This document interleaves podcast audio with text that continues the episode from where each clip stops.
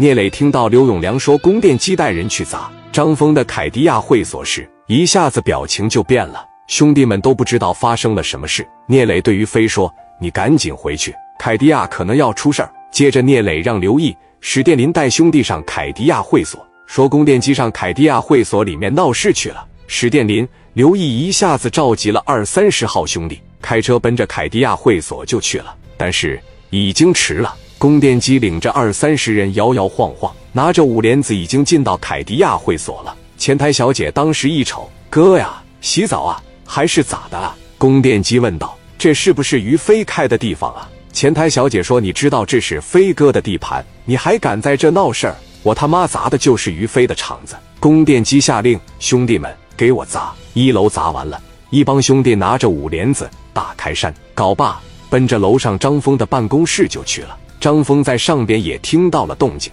什么动静呢？像他妈打仗一样的，来到了窗户边上，把窗帘子啪的一拉开，往下边一看，社会人来了。我他妈最近这一段时间也没得罪啥人呐。张峰拿起对讲机喊道：“快点的，快点的，可能有人上会所闹事了。”周立明从办公室里边蹭一下就出来了，带了十多个兄弟。周立明问：“怎么了啊，峰哥？有人闹事？”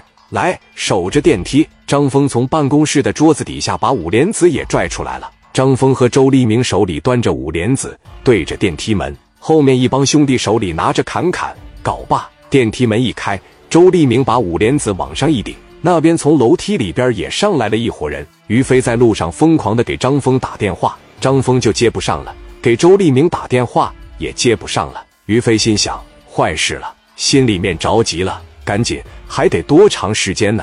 还得五分钟！快快快！聂磊的奥迪一百闪着灯，一路尖叫着朝着凯迪亚会所狂奔。聂磊就想到，千万不能让张峰出事儿。张峰和于飞本身和供电机没有冲突，于飞是给聂磊帮忙的。要是连累了张峰，心里边说不过去。聂磊对史殿林说：“开快点！”史殿林说：“哥呀，我都把这个油门踩进油箱里了，现在前面这车子不走，我也没有招啊。”凯迪亚会所六楼，宫电机站在兄弟们前面问：“谁是张峰啊？出来！我是张峰。”宫电机问道：“你是张峰啊？你是于飞的大哥是吧？”张峰说：“我是于飞的大哥，你还是于飞的大哥呀？自个的兄弟养活不了，让他在聂磊身边混了，你也叫个大哥呀？”宫电机说完，朝着张峰的鼻子就是一拳。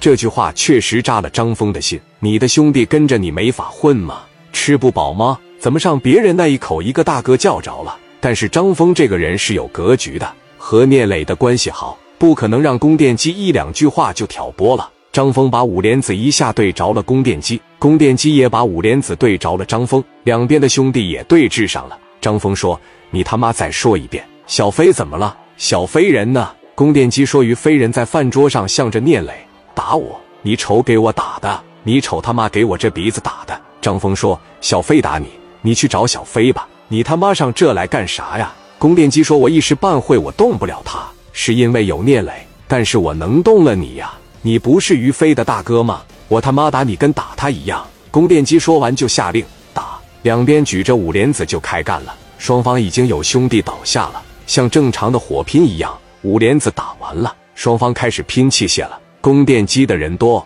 张峰这边的人数仅是供电机的一半。张峰已经好久不打仗，双方打了没多会，张峰这边有点体力不支了。供电机的一个兄弟瞅着时机，拿着卡簧朝着张峰的大腿一下扎了下去。张峰瞬间就感觉脚底下一软，往地上一跪。后边一个拿镐把朝着张峰的后脖梗咔就是一下子，张峰一下被打懵逼了。周立明一看张峰不行了，疯了一般扑了过去。那边拿着镐把朝着周立明的嘴巴就是一锄子，紧接朝着周立明的后脑袋上啪的一镐把，把周立明也干倒在这儿了。此时此刻，聂磊和于飞等人已经到了凯迪亚会所的一楼了，一帮人连电梯都来不及等，蹭蹭蹭不行往楼上跑。张峰已经快支撑不住了，手扶着窗台，如果不是借助窗台，张峰已经到了。供电机的十多个兄弟举着大开山围着张峰，那边几个兄弟围着周立明。